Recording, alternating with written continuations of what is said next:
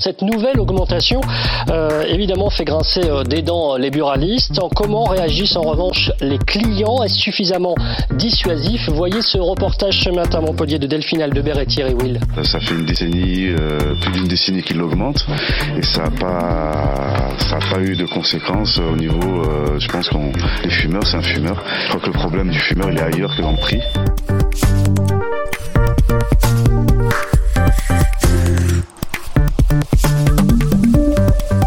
Moi, j'ai vécu une histoire d'amour avec la cigarette.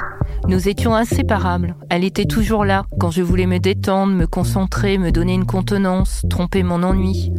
Et même si je m'en suis séparée depuis 20 ans, je me souviens encore intensément du plaisir de disparaître derrière les volutes de fumée. Mais aussi du manque que je ressentais très vite quand je ne pouvais plus m'en griller une.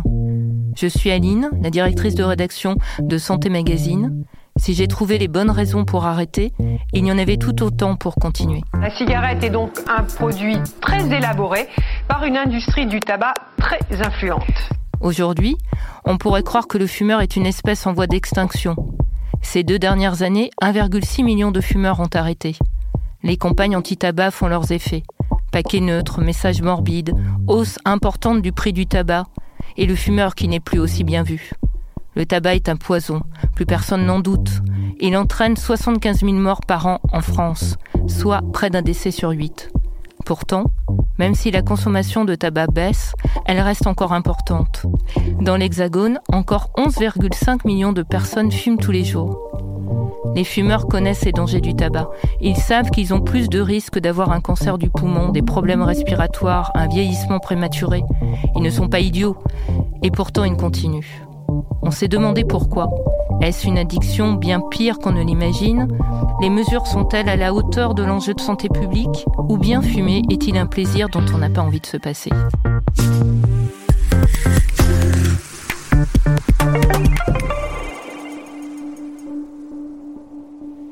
Pour répondre à toutes ces questions, nous avons invité un spécialiste. Bonjour, Bertrand Lutzenberg, euh, professeur émérite à la Sorbonne Université, pneumologue, ancien pneumologue à la Pitié-Salpêtrière. Actuellement, j'exerce à l'Institut Arthur Vergne et à l'hôpital Marmottan et en recherche à la Pitié. Son travail, c'est d'aider les fumeurs à arrêter.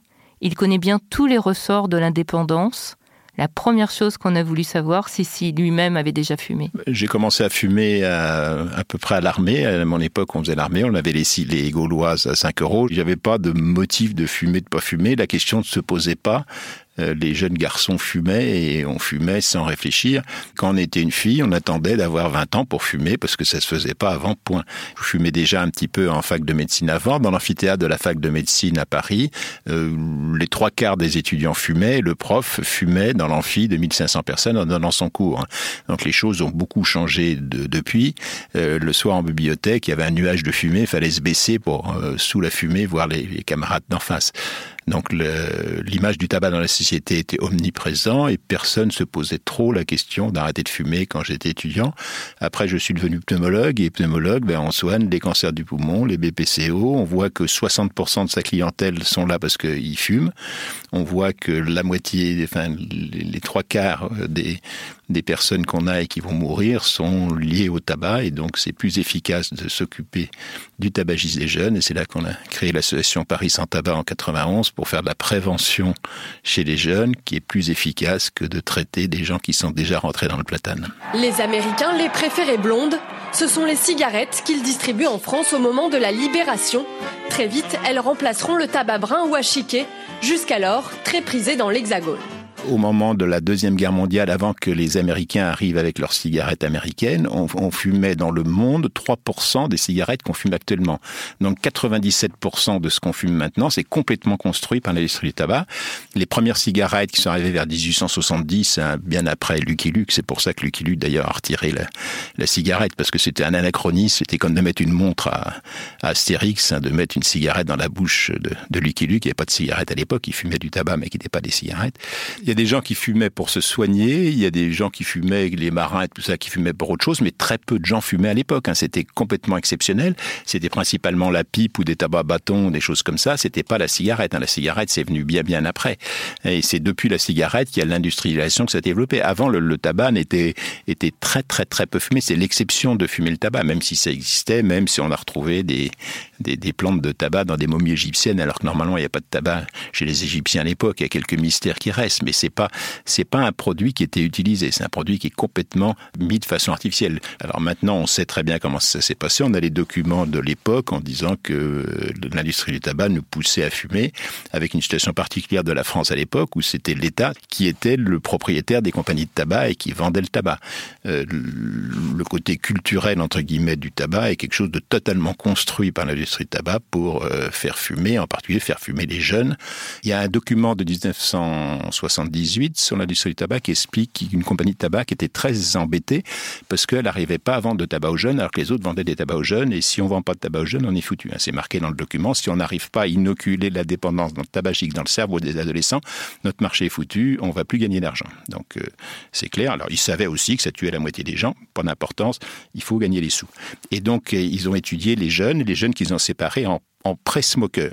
Ceux qui ne fument pas encore le non-fumeur, c'était pas un non-fumeur, c'était un pré-smoker. Ceux qui allaient devenir smokers. Les learners, c'est ceux qui apprenaient à fumer, et puis les fumeurs. Et tout le problème, le principal problème qu'ils avaient, c'est avec les learners, les apprentis, parce que la cigarette est, mauvaise. Les premières cigarettes, c'est pas bon, et c'est pour ça qu'ils ont travaillé pour mettre du menthol dedans, pour mettre des capsules, pour faire des cigarettes à la vanille, pour faire fumer la chicha, pour mettre plein de produits dedans, pour que la première cigarette soit agréable, un petit peu de nicotine doucement, et puis une fois qu'ils sont bien habitués, au bout de un paquet, ça suffit. Hein. Hop, il y a la dépendance. Et là, après, c'est leur cerveau, les récepteurs nicotiniques dans la tête qui leur dit achetez cigarettes, achetez cigarettes, achetez cigarettes, on peut pas s'en empêcher parce que le matin, ils sont en hyponicotinémie. Quelqu'un qui est en hypoglycémie le matin, il faut qu'il prenne un sucre. Quelqu'un qui est en hyponicotinémie, il faut qu'il ait sa croquette de nicotine et qui prend naturellement par la cigarette. Alors on l'a bien compris, l'industrie du tabac a complètement façonné nos comportements. Est-ce une réponse suffisante? Quand on écoute les fumeurs, on a l'impression que ça va bien plus loin que la simple manipulation d'un lobby, que chacun développe une relation intime avec la cigarette, au-delà du pur besoin physiologique. Si on continue à fumer, est-ce que ça relève d'un choix ou est-ce juste parce qu'on est accro?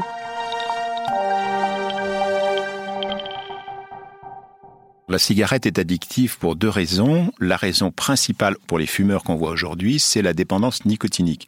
C'était pas le cas euh, quand j'étais jeune médecin, quand j'étais interne, où les filles commençaient à fumer à 25 ans, où il y avait beaucoup moins de dépendance physique à la nicotine, et les garçons commençaient plutôt à 18 ans. Maintenant, avec les gens qui ont commencé à 15 ans, voire à 12 ans, c'est la dépendance nicotinique représente l'immense majorité du problème. La dépendance nicotinique, c'est au niveau du cerveau, l'inoculation de récepteurs nicotiniques dans le cerveau par l'introduction des premières cigarettes va faire que le corps va avoir besoin de, cigarettes. Chaque cigarette fumée va faire un pic de nicotine et par un phénomène qu'on appelle up régulation, régulation en retour, va donner envie de fumer la suivante. Faites l'expérience, prenez votre main, vous grattez 15 fois, au bout de 15 fois, par up régulation, ça va vous gratter encore. Alors vous allez vous gratter et puis vous allez continuer à vous gratter. Donc il y a un jour, il faut arrêter de, gratter. Il faut euh, caresser la main et euh, caresser le cerveau en donnant de la nicotine. Non pas la nicotine fumée qui fait des pics de nicotine, qui supprime le manque de nicotine, l'hyponicotinémie, très bien, comme ça, le sucre supprime l'hypoglycémie, mais par contre qui fait pas de pic, qui donne envie de fumer la suivante. À partir du moment où il y a plus de pics de nicotine, zéro cigarette, les besoins de nicotine vont baisser. Alors, je ne nie pas qu'il y ait une dépendance comportementale qui existe toujours, toujours chez tout le monde, enfin, ou, une, incitation comportementale à prendre la cigarette. Je dis qu'il est strictement, quelqu'un qui fume dans l'heure du lever le matin, il est strictement impossible d'évaluer ses dépendances comportementales tant qu'on n'a pas saturé totalement les récepteurs nicotiniques. Il faut saturer les récepteurs nicotiniques pour que dès qu'ils allument une cigarette, après cinq bouffées, elle soit pas bonne. Mais il reste des cigarettes qui sont prises par réflexe conditionné, café, cigarette. Il y a les cigarettes qui sont fumées par euh, pour diminuer le stress, le fait d'allumer la cigarette a un effet apaisant. Pourquoi? Parce que vous allez vous mettre de côté, euh, un peu à l'écart des autres. Prenez la cigarette, vous allumez, il y a un petit rituel pour l'allumer. Vous prenez une grande inspiration, vous sentez l'air, l'air ou la fumée qui rentre tout doucement dans le poumon, qui va au fond du poumon, qui va au fond du poumon. Vous attendez 5 secondes et vous faites une expiration. Mais c'est exactement la même chose que vous ferez un coach de relaxation. Sentez l'air qui rentre dans le poumon, gardez la respiration, etc. Et ça, je dis à tous mes patients, tout sujet a besoin d'avoir un truc quand trop, de baisser la pression. Alors, il y en a qui prennent une cigarette, il y en a qui s'arrachent un cheveu, il y en a qui se rongent les ongles, il y en a qui donnent deux coups de poing dans la table, etc. Mais d'avoir un rituel pour dire la pression est trop, faut que je descende et d'avoir toujours le même rituel, c'est quelque chose d'efficace et je leur recommande d'en trouver un, mais qui peut être complètement n'importe quoi. Et la cigarette, un, un parmi d'autres, mais la cigarette a été sacralisée pour ça. Après, il y a les cigarettes qui sont fumées quand on est avec des fumeurs. C'est-à-dire, si vous retrouvez à la, pause cigarette que vous étiez fumeur, vous arrivez avec les trois copains qui fumaient d'habitude, vous êtes sans cigarette, les mains dans les poches, là, c'est très dur. Donc, je leur conseille soit de prendre une gomme, soit d'avoir la cigarette chronique, qui à la fois leur apporte la nicotine et leur apporte la gestuelle pour se comporter. La même chose quand vous avez une soirée où vous allez boire euh, deux, trois bières de suite et puis euh, après, vous savez plus ce que vous faites. Vous avez intérêt à avoir de la nicotine à, fond à ce moment ou, ou à une gestuelle, même des cigarettes chroniques sans nicotine pour le faire. Donc là, il y a, une, mais c'est une dépendance qui est comportementale vis-à-vis des autres. Peut être PDG fumé, clochard fumé, euh, président de la République fumé. il n'y a pas d'implication sociale au, tabagisme. C'est contrairement aux autres drogues. Hein. Quand vous êtes alcoolique euh, grave, hein, vous êtes, euh, vous perdez votre job. Quand vous êtes sous cannabis, les les, les coups rentrent par l'oreille droite et sortent par l'oreille gauche et, et vous perdez votre job. Quand vous êtes sous cocaïne, vous êtes Superman pendant un mois, puis après deux mois, vous êtes super merde. Quelqu'un qui a bu du vin rouge tous les matins au petit déjeuner, s'il arrête de boire, c'est pas un non-buveur, c'est un buveur qui boit pas. Quelqu'un qui a fumé sa cigarette tous les jours au petit déjeuner, c'est pas un non-fumeur, c'est un fumeur qui fume pas. On appelle ça un ex-fumeur et il est menacé de rechute, 50% de rechute dans la première année. Les seuls fumeurs libres, c'est des gens qui ont commencé à fumer à 25 ans ou après, un moment où on n'a pas inscrit dans le cerveau cette dépendance. Commencer à fumer à 12 ans, c'est dire je veux être un esclave toute ma vie.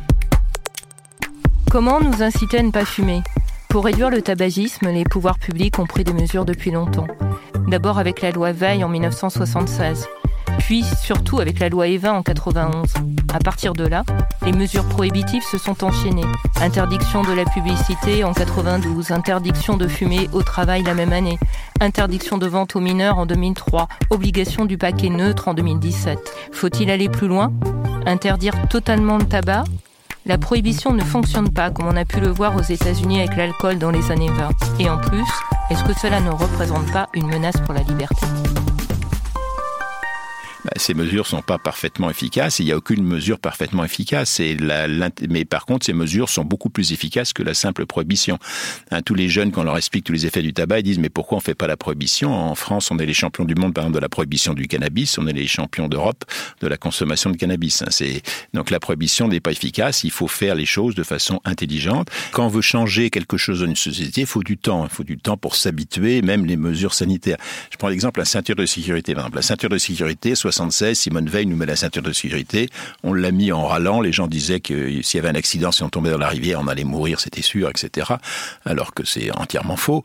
Euh, et puis maintenant, je continue à la mettre. Mais mes petits enfants, si je monte dans la voiture et si j'appuie sur le démarreur quand ils sont pas attachés, c'est la panique. C'est-à-dire qu'ils sont mal, ils sont en sueur, ils sont pas bien. Donc il y a des choses qui paraissaient anormales qui deviennent tout à fait normales. Et pour l'instant, on restreint l'image progressivement du tabac dans la société et l'attractivité.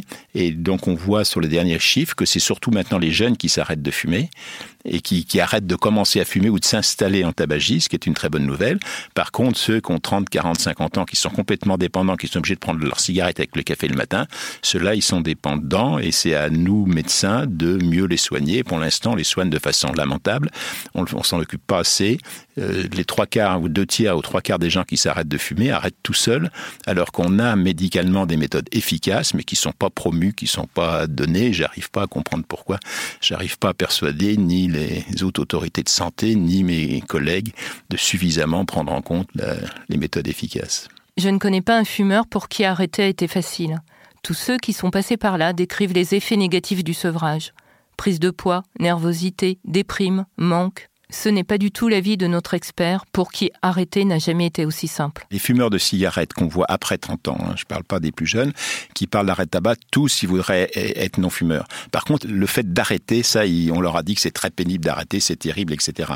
Donc entre vouloir être non-fumeur et puis vouloir arrêter, c'est pas tout à fait la même chose que l'arrêt du tabac est présenté comme quelque chose de pénible, était un blocage pour euh, arrêter de fumer, alors que l'arrêt du tabac peut être simple et cool si on fait ça bien. Pendant une semaine, je vous propose, on va monter les doses nicotine. Je mets un patch, je marque sur mon ordonnance, fumez autant que vous voulez, ne faites aucun effort pour fumer moins. Donc je les oblige à fumer.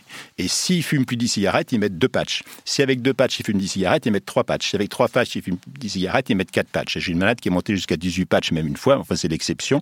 Et pour la première ordonnance, je dis ne pas dépasser quatre patchs. Après, je leur dis, prenez des, de la nicotine par la bouche des comprimés qu'on met sous la langue, des comprimés à sucer, des gommes à mâcher ou la cigarette électronique. Et par la bouche qui marche bien, c'est ce qui vous fait plaisir. L'ambiance, c'est dire qu'il faut que le fumeur soit motivé pour arrêter, c'est une bêtise. Moi, je, me lève contre la société qui dit si vous, si vous fumez, c'est que vous êtes coupable, c'est de votre faute, vous n'avez pas de volonté, vous n'êtes pas arrêté. D'ailleurs, monsieur machin, il s'est arrêté tout seul euh, par la volonté, et vous, vous êtes une merde parce qu'il faut continuer à fumer. C'est ça qui m'énerve, c'est ça qui me révolte. Le fumeur est une victime. Il est victime parce que quand il était enfant, lui a inoculé quelque chose de pas bien dans le corps et donc il faut le débarrasser. Si on continue à fumer, est-ce que ce n'est pas tout simplement parce qu'on y prend du plaisir? Après un bon repas, avec le café, après l'amour, cigarette de décompression, cigarette de réconfort, tout ça, ce serait juste de l'autosuggestion? Le tabac est une drogue particulière, est une drogue qui n'apporte pas de plaisir. La cigarette, c'est nul, c'est pour ça qu'elle va disparaître, contrairement aux autres drogues, parce que les, les, autres drogues apportent un plaisir. Quand vous prenez du cannabis, vous avez du plaisir. Quand vous prenez de l'alcool, vous avez du plaisir. Quand vous prenez des, drogues de synthèse, vous avez du plaisir. Quand vous prenez de la cocaïne, vous avez du plaisir. Quand vous prenez de l'héroïne, vous avez du plaisir. Alors, faut pas prendre tout ça, mais vous avez du plaisir et on regarde un risque.